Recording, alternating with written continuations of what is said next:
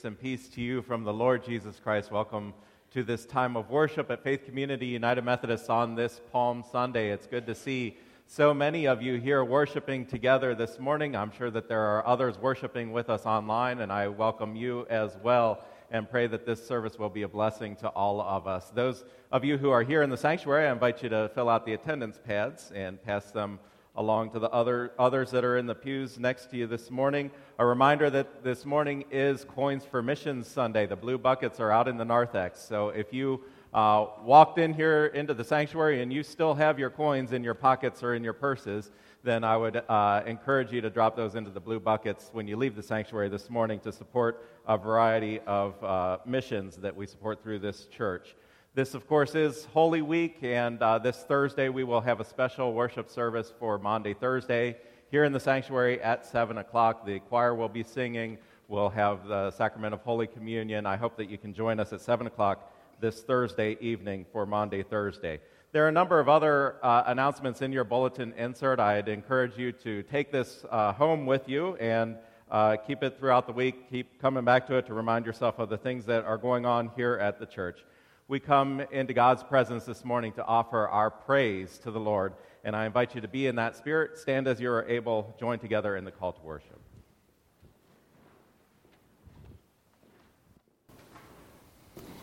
Morning after morning, God grants us a new day. Wake up to the joys and challenges life presents. This is the day that God has made. Let us rejoice and be glad in it. God equips us to face whatever the day may hold. Watch and listen as God offers to teach us. We gather seeking a blessing in the name of God. We come thanking God for the gift of salvation.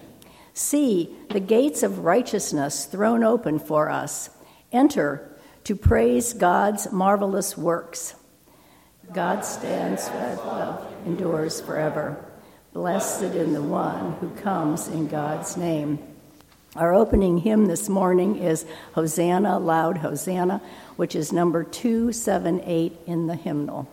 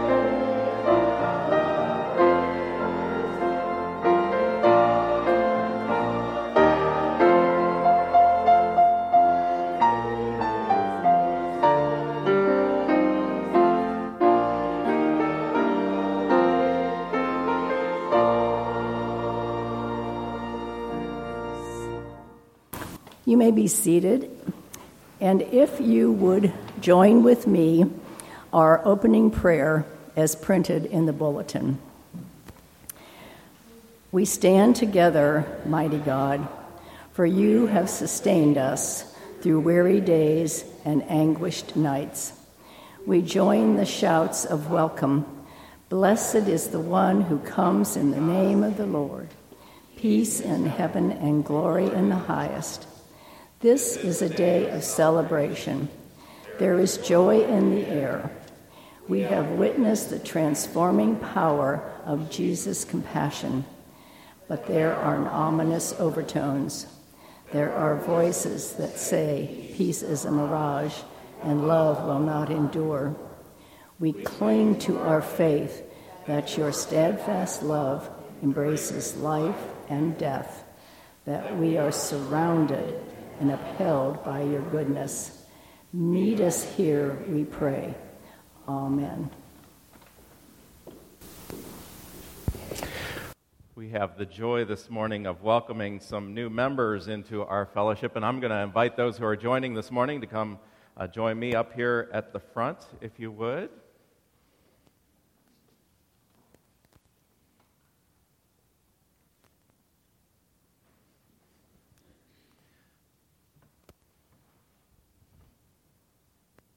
Just uh, line up right across the front there. Thank you. Good morning. Good morning. we have uh, Juliana Wickline, who is uh, joining. She's been here for several years now and uh, is uh, finally joining, and uh, we welcome her. We have Victor and Melva Hess, who are former members and returning members, and we're actually married here at, at, Faith Community and have moved around the country, most recently coming back from Louisiana and transferring their membership back to Faith Community, and we welcome them. We have Joan Baxter and uh, Sharon Baxter and Linda Baxter, and uh, they are transferring their membership from uh, Richland Crumley United Methodists and have uh, been with us quite a bit and, and active in a number of the ministries here over the years, and so we welcome them into membership as well. Uh, before uh, joining the membership of, the ch- of a local church, we become members of the Universal Church through the sacrament of baptism. And so I'm going to ask you uh, to reaffirm the commitment that was made uh, for you or by you at the time of your baptism. And so, on behalf of the whole church, I ask you do you renounce the spiritual forces of wickedness, reject the evil powers of this world, and repent of your sin? If so, say, I do. Do you accept the freedom and power God gives you to resist evil, injustice, and oppression in whatever forms they present themselves? If so, say, I do. Do you confess Jesus Christ as your Savior? Put your whole trust in His grace and promise to serve Him as your Lord in union with the church with the church which Christ has opened to people of all ages, nations, and races? If so, say I do. And according to the grace given to you, will you remain faithful members of Christ's holy church and serve as Christ's representatives in the world? If so, say I will. Having been baptized into the universal church and affirming your faith in Jesus Christ, you are joining a local church, which is part of, of the Global United Methodist Church. And so I uh, would invite you, as, as members of Christ Universal Church, will you commit to being loyal to the United Methodist Church and do all in your powers to strengthen its ministries? If so, say, I will. And as members of this congregation, Faith Community United Methodist, will you faithfully participate in its ministries by your prayers, your presence, your gifts, your service, and your witness? If so, say, I will. Members of the household of God, I commend these persons to your love and care as members of this congregation. Do all in your power to increase their faith, confirm their hope, and perfect them in love. Will you join me in the response that is printed in your bulletin as we welcome them? We give thanks for all that God has already given you, and we welcome you in Christian love. As members together with you in the body of Christ, and in Faith Community United Methodist, we renew our covenant faithfully to participate in the ministries of the church by our prayers, our presence, our gifts, our service, and our witness, that in everything God may be glorified through Jesus Christ. Will you join me in welcoming them?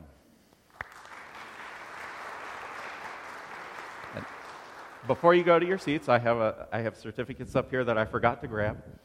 Let me get these. And uh, there you go.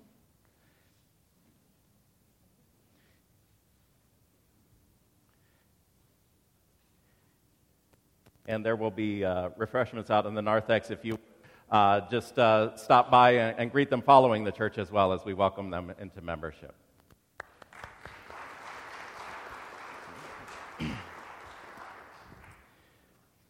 I invite you now to join with me in our, our prayer hymn, which is number 176 in the hymnal Majesty, Worship His Majesty. Let us sing together.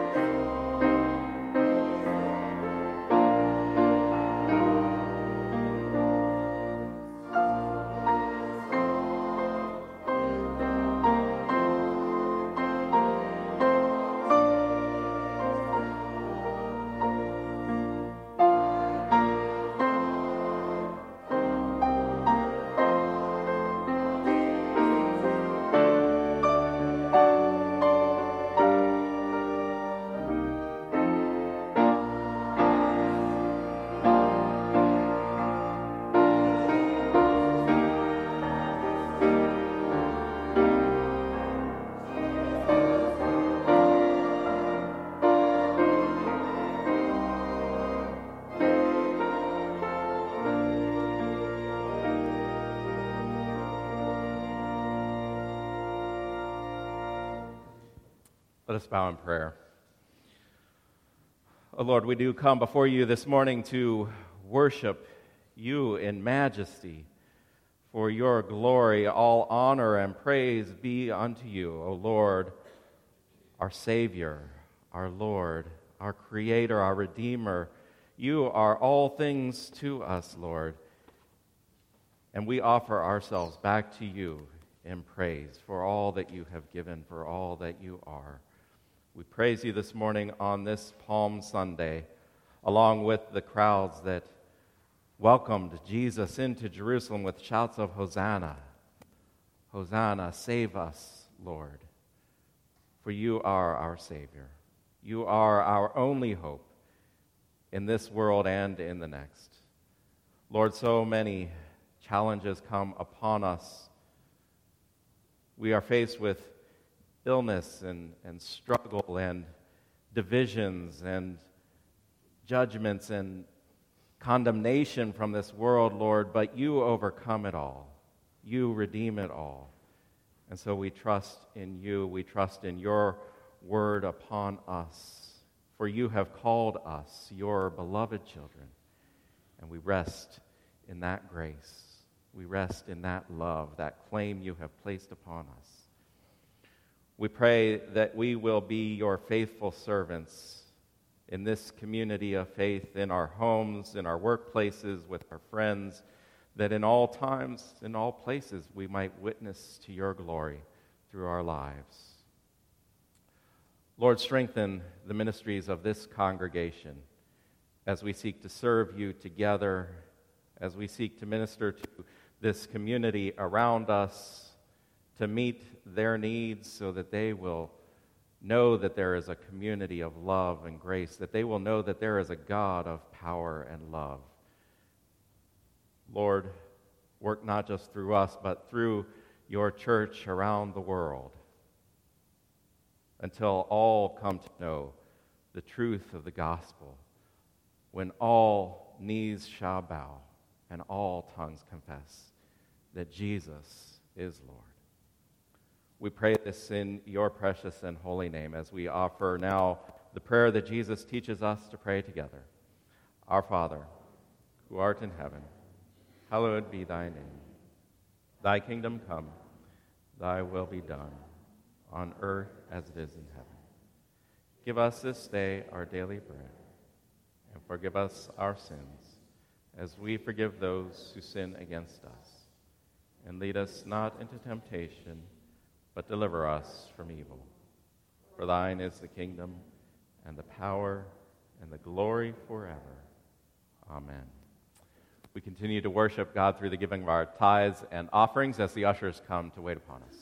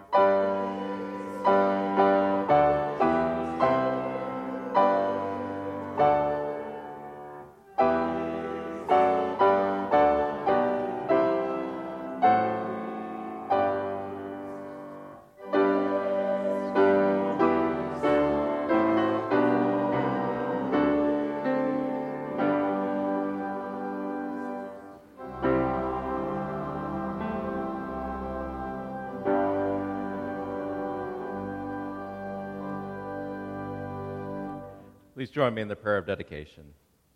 Grateful for your grace that is new every morning, and thankful that the gates of righteousness are open to us. We bring our gifts to your altar, O God. We dedicate our offerings and ourselves that the reign of Jesus Christ may be realized and celebrated wherever Christians gather to worship and everywhere we scatter to serve.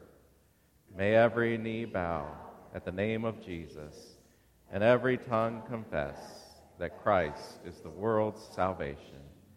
May the needs of all your children be addressed by those who confess Jesus Christ. Amen. Please remain standing for the reading of the gospel.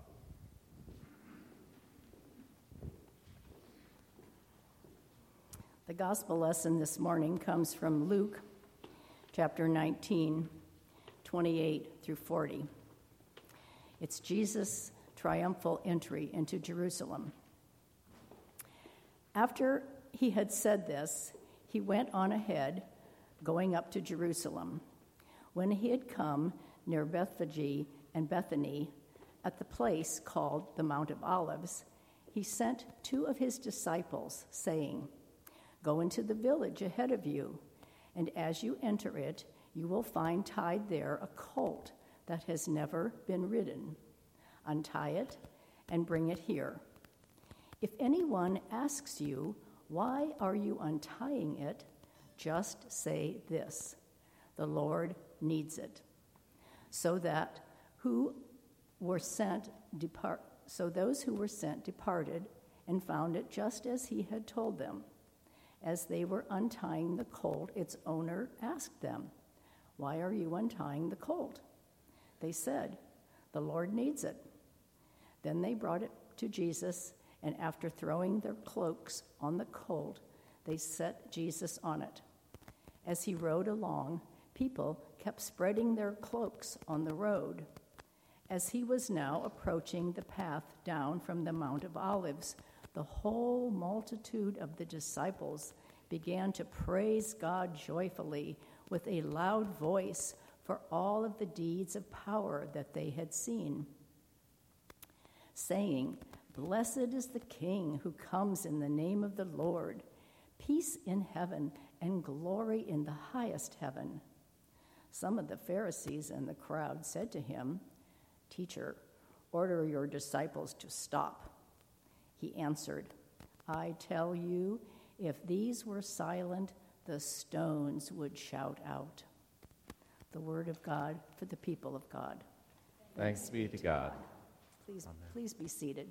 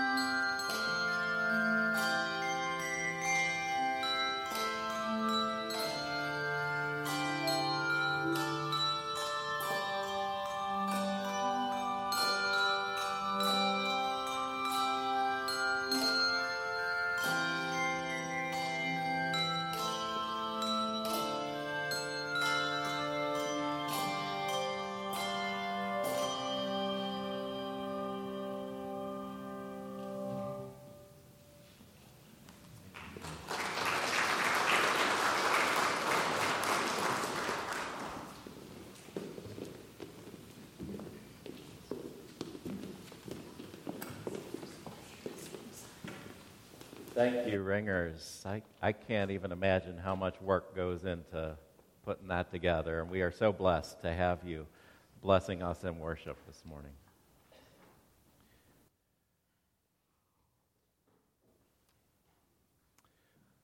Somewhere around about 15 years ago, I got to see a, a Broadway production of Jesus Christ Superstar.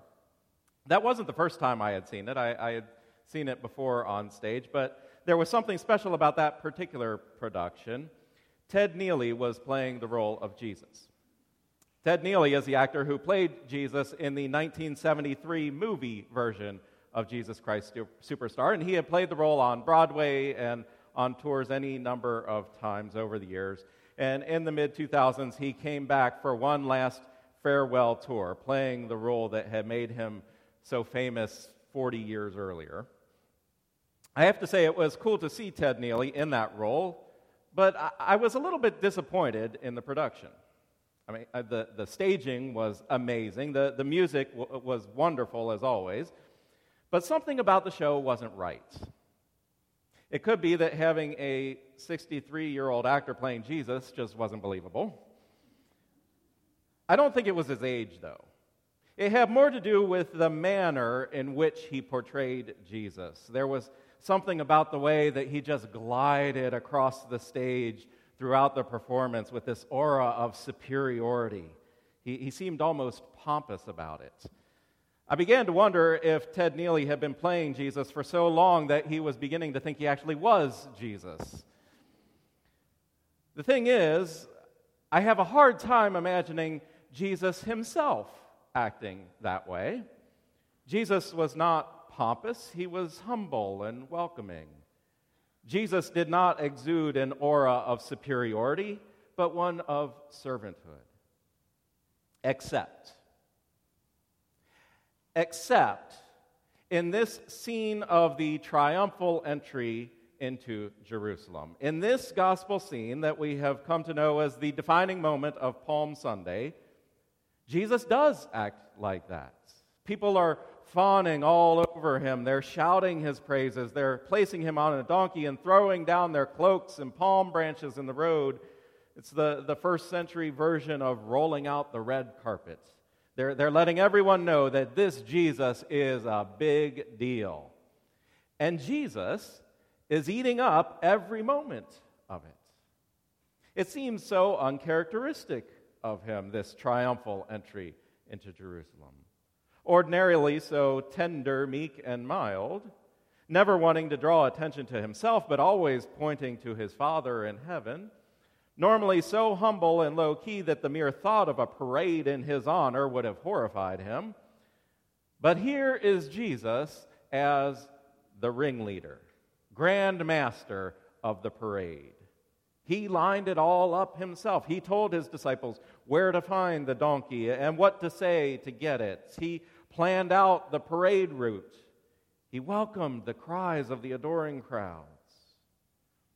The Pharisees saw how unseemly this all was, and they told him to order the crowd to stop it. But Jesus refused. He refused to put a stop to it. This was his moment, and no one was going to stop it.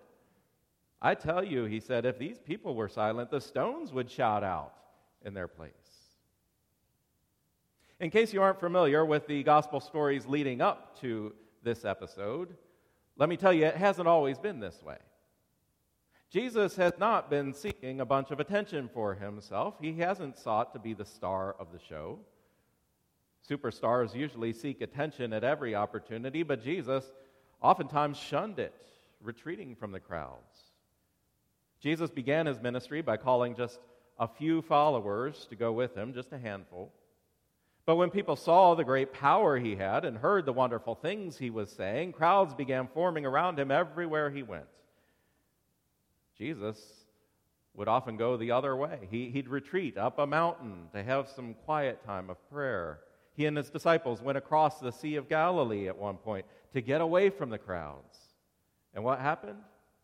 The crowds followed him across the sea, and there were more crowds on the other side. It seems that all along, everywhere he's gone, interest in Jesus has been building, and all along, everywhere he's gone, Jesus has tried to downplay it. One of the most peculiar ways in, in which he did that was that every time he performed a miracle, he would tell people, the ones that he healed, don't tell anyone. When Peter proclaimed his belief that Jesus was the Messiah, Jesus said, Don't tell anyone. In fact, the Bible says he sternly ordered them not to tell anyone. Jesus, it seems, wanted to keep his identity a secret. Bible scholars refer to this as the messianic secret the fact that Jesus continually attempted to keep his identity as the, as the Messiah from getting out. Numerous theories are put forward as to why Jesus didn't want people spreading the news that he was the Messiah. I think the most convincing answer is that Jesus knew people weren't ready to know who he was. The Jewish people at that time had a very specific idea about who the Messiah was supposed to be, what the Messiah was expected to do. In the Jewish mindset of the day, being the Messiah didn't have anything to do with being divine. That entire concept would have been blasphemous to them. Being the Messiah also had nothing to do with suffering for the sins of the people. There were Old Testament prophecies that spoke of a suffering servant, but no one imagined that the Messiah would be that suffering servant. The Messiah was supposed to be the complete opposite of the suffering servant. The Messiah was the one who was going to ride into Jerusalem and raise up an army of righteous warriors who would overthrow the foreign powers. The Messiah would become king in Jerusalem along the lines of King David. He would reign over a peaceful and a free Jewish nation. That was not at all what Jesus was about. But for someone living in the Jewish world of the first century, that is exactly what they expected when they talked about the Messiah. This is exactly what they would have expected of Jesus if they believed him to be the Messiah. So, if Jesus, early on in his ministry, allowed the word to get out, well, you can see what would have happened. He would have been followed not by the meek and the lowly, not by crippled, humble, the truly oppressed. No, he would have been followed by the power hungry wannabe rulers ready to go to war against the Romans and set up their earthly kingdom. Rather than preaching to crowds who listened to him teach about turning the other cheek and forgiving your enemies, his words would have been drowned out by those clamoring for battle and calling on Jesus to lead the charge. And as soon as they realized that this wasn't what Jesus was about, the crowds would have been disheartened and jaded. Some would have left, others would have turned on him, sabotaging his ministry. Now, you might be asking, but isn't that exactly what happened? Didn't his disciples fight over position and power? Didn't one of his own betray him to the authorities? Didn't the crowds turn against him as soon as he was arrested? Yes, that is exactly what happened. And it's exactly what Jesus knew would happen, which was why he had to wait until the time was right for it to happen. Peter said, You are the Messiah. And Jesus sternly ordered them not to tell anyone. The disciples knew Jesus was the Messiah, and yet they had no clue what that really meant. And so Jesus told them they had to keep it a secret until the time was right. With the story of the triumphal entry into Jerusalem, all of that changes. The time is now at hand. All of the imagery in this story is intended to point directly to the fact that Jesus is the Messiah, riding into Jerusalem from the Mount of Olives, the donkey, the path covered in palm branches, the proclamation of the crowds, Blessed is the King who comes in the name of the Lord. All of these are in fulfillment of Old Testament prophecies regarding the Messiah. The secret that Jesus had been trying to keep under wraps all along is finally being revealed for all of the city and all of the world to see. Jesus is the Messiah, is being proclaimed for all to hear, and Jesus himself is leading the charge because the time is right. Does that mean that the crowd finally understood what it meant to call Jesus Messiah? No, not at all. They didn't have the first clue what was going to take place in the days ahead. They had no idea that Jesus was coming not just as Messiah, but as the suffering servant.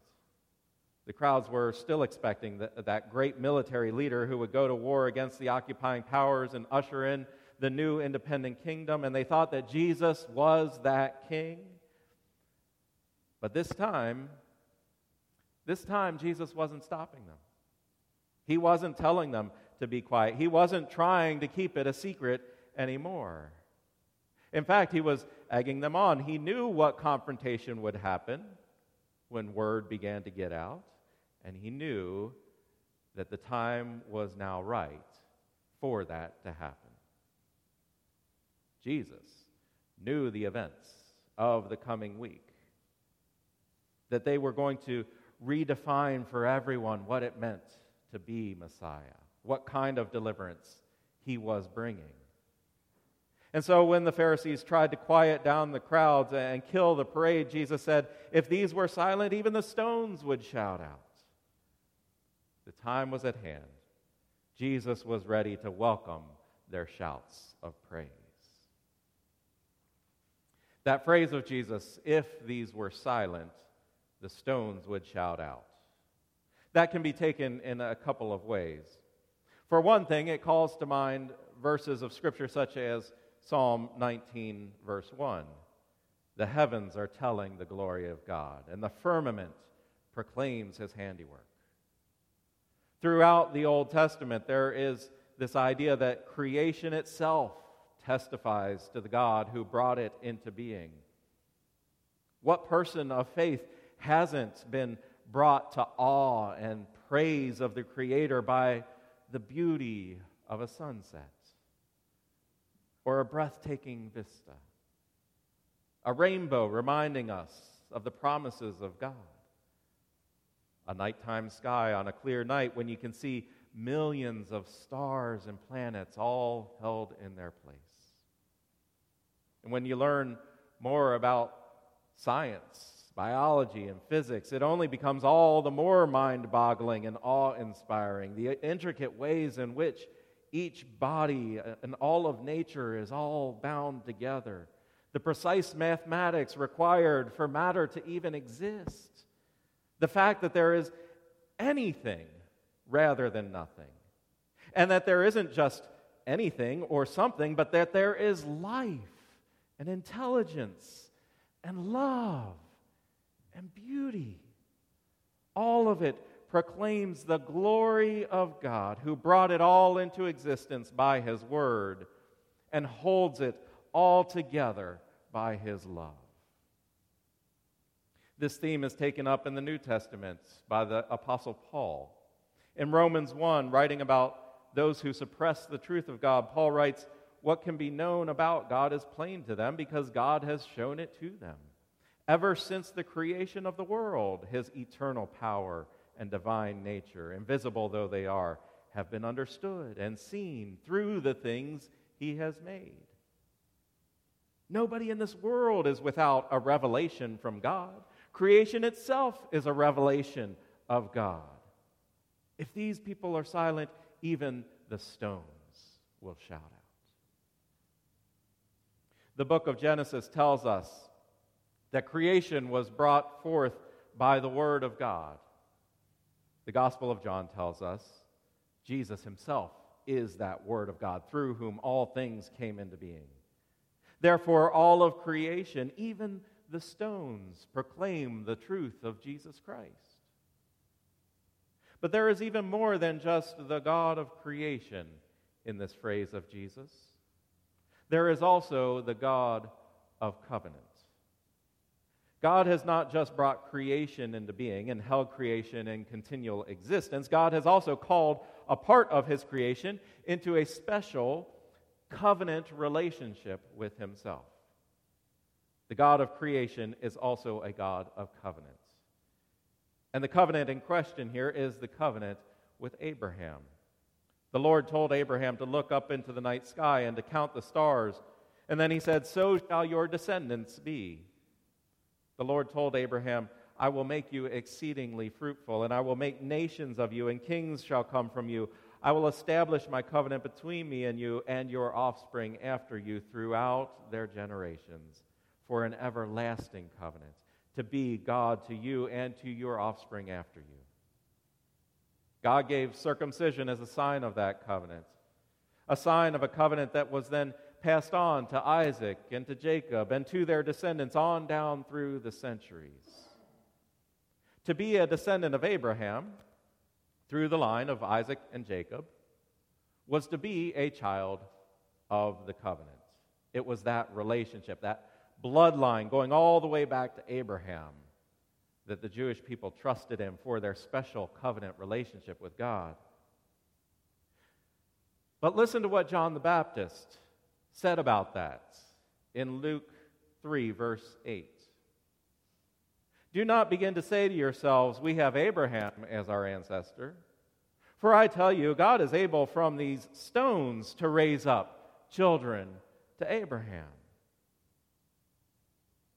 Isn't that interesting? God is able from these stones to raise up children of Abraham. Your bloodline means nothing when it comes to God. Having a special covenant relationship with God comes from God's grace alone. If, if you are not living in faith, if you are relying on anything but grace, then you are not a child of the promise. And even if all of the people in the world were to forsake that covenant, even if all of the children of Israel were to turn away from God's grace, even if every Christian gave up on their faith, God's word would not return empty. God's promises would not be undone. God would raise up from the stones children of Abraham. He raised up people from the dust of the ground in the first place. Why not? God will accomplish all that He said He would accomplish. God's covenant will be fulfilled, even if he has to raise up stones to do it. That, too, is what Jesus meant when he said, If these people were silent, the stones would shout out. The truth of God and what God has accomplished through Jesus, it is going to be proclaimed.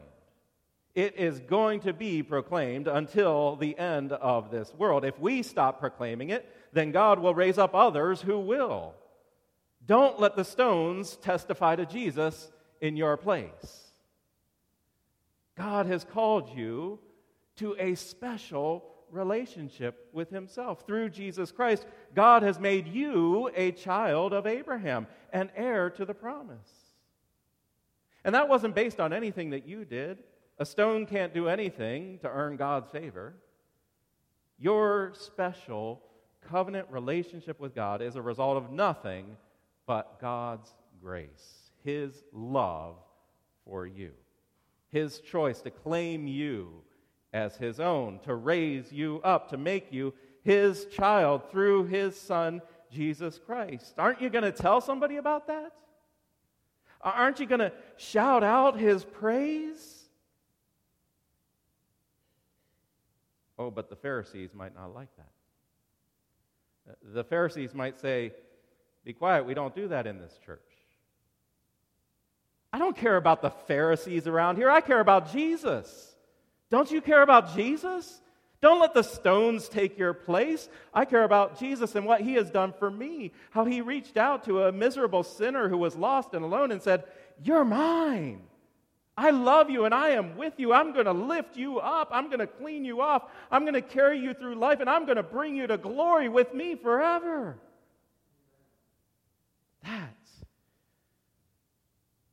that, that is what the crowds didn't understand yet. I, I hope and I pray that, that we understand it now. Verse 37 says, The whole multitude of the disciples began to praise God joyfully with a loud voice for all the deeds of power that they had seen.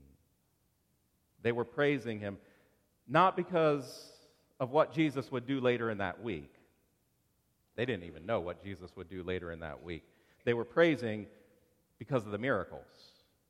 They had seen his miraculous power and they thought that he was going to save them in a worldly sense, save them from the Romans and from unrighteous rulers. over the course of the next week, they would see something that they couldn't have imagined when they first cheered Jesus on during that parade. They would see him arrested, they would see him convicted, they would see him mocked, they would see him spit upon and derided. And finally, they would see him crucified. And though they couldn't imagine it at the time, that crucifixion, that crucifixion would give them even more reason to praise. Because that crucifixion would lead to an even greater, more secure, more eternal deliverance than they had even known was possible. Pretty soon they would be praising Jesus not just for his deeds of power, not, not just for the miracles he performed on their behalf, those are wonderful things. They, they are reason to praise indeed when we see someone delivered in a worldly manner and we know that it's the power of God in Jesus Christ that did it for them. We should praise God for that. But that is not the ultimate reason for praising Jesus because that is not the ultimate form of deliverance. Pretty soon, the people would be praising Jesus not just for his miraculous deeds of power, but for his act of perfect sacrificial love poured out in his blood on the cross. The fact that Jesus, in that moment of torment and pain, Jesus gave up any claim he had to any power, any right he had to forego that treatment, and he had every right to forego that torture. But he went through it. Not just the torment, not just the pain, he went through even death itself as the ultimate act of love. Love. So that we, so that you and me could be saved. Not just, not just in this life, not just in this world, but forever so that we could live not in a kingdom of this world, but in the kingdom of God. You need to tell somebody about that.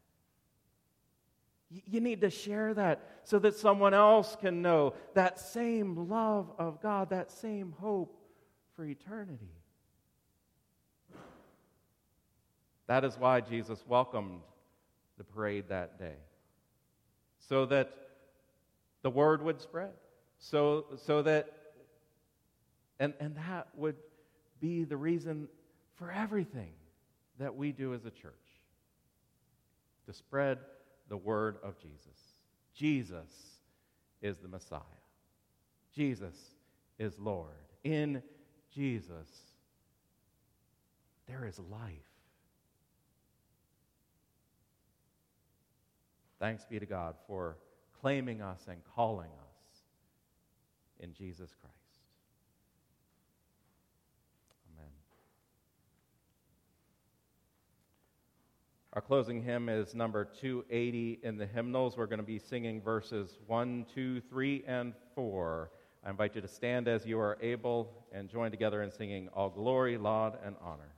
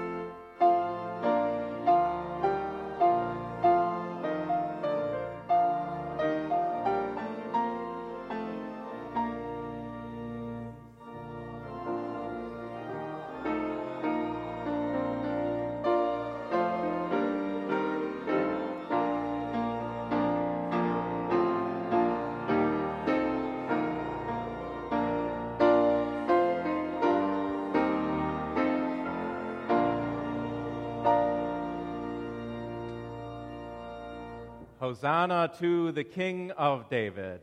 Jesus is King, Jesus is Lord. Go now in the name of God the Father, Son, and Holy Spirit. Amen.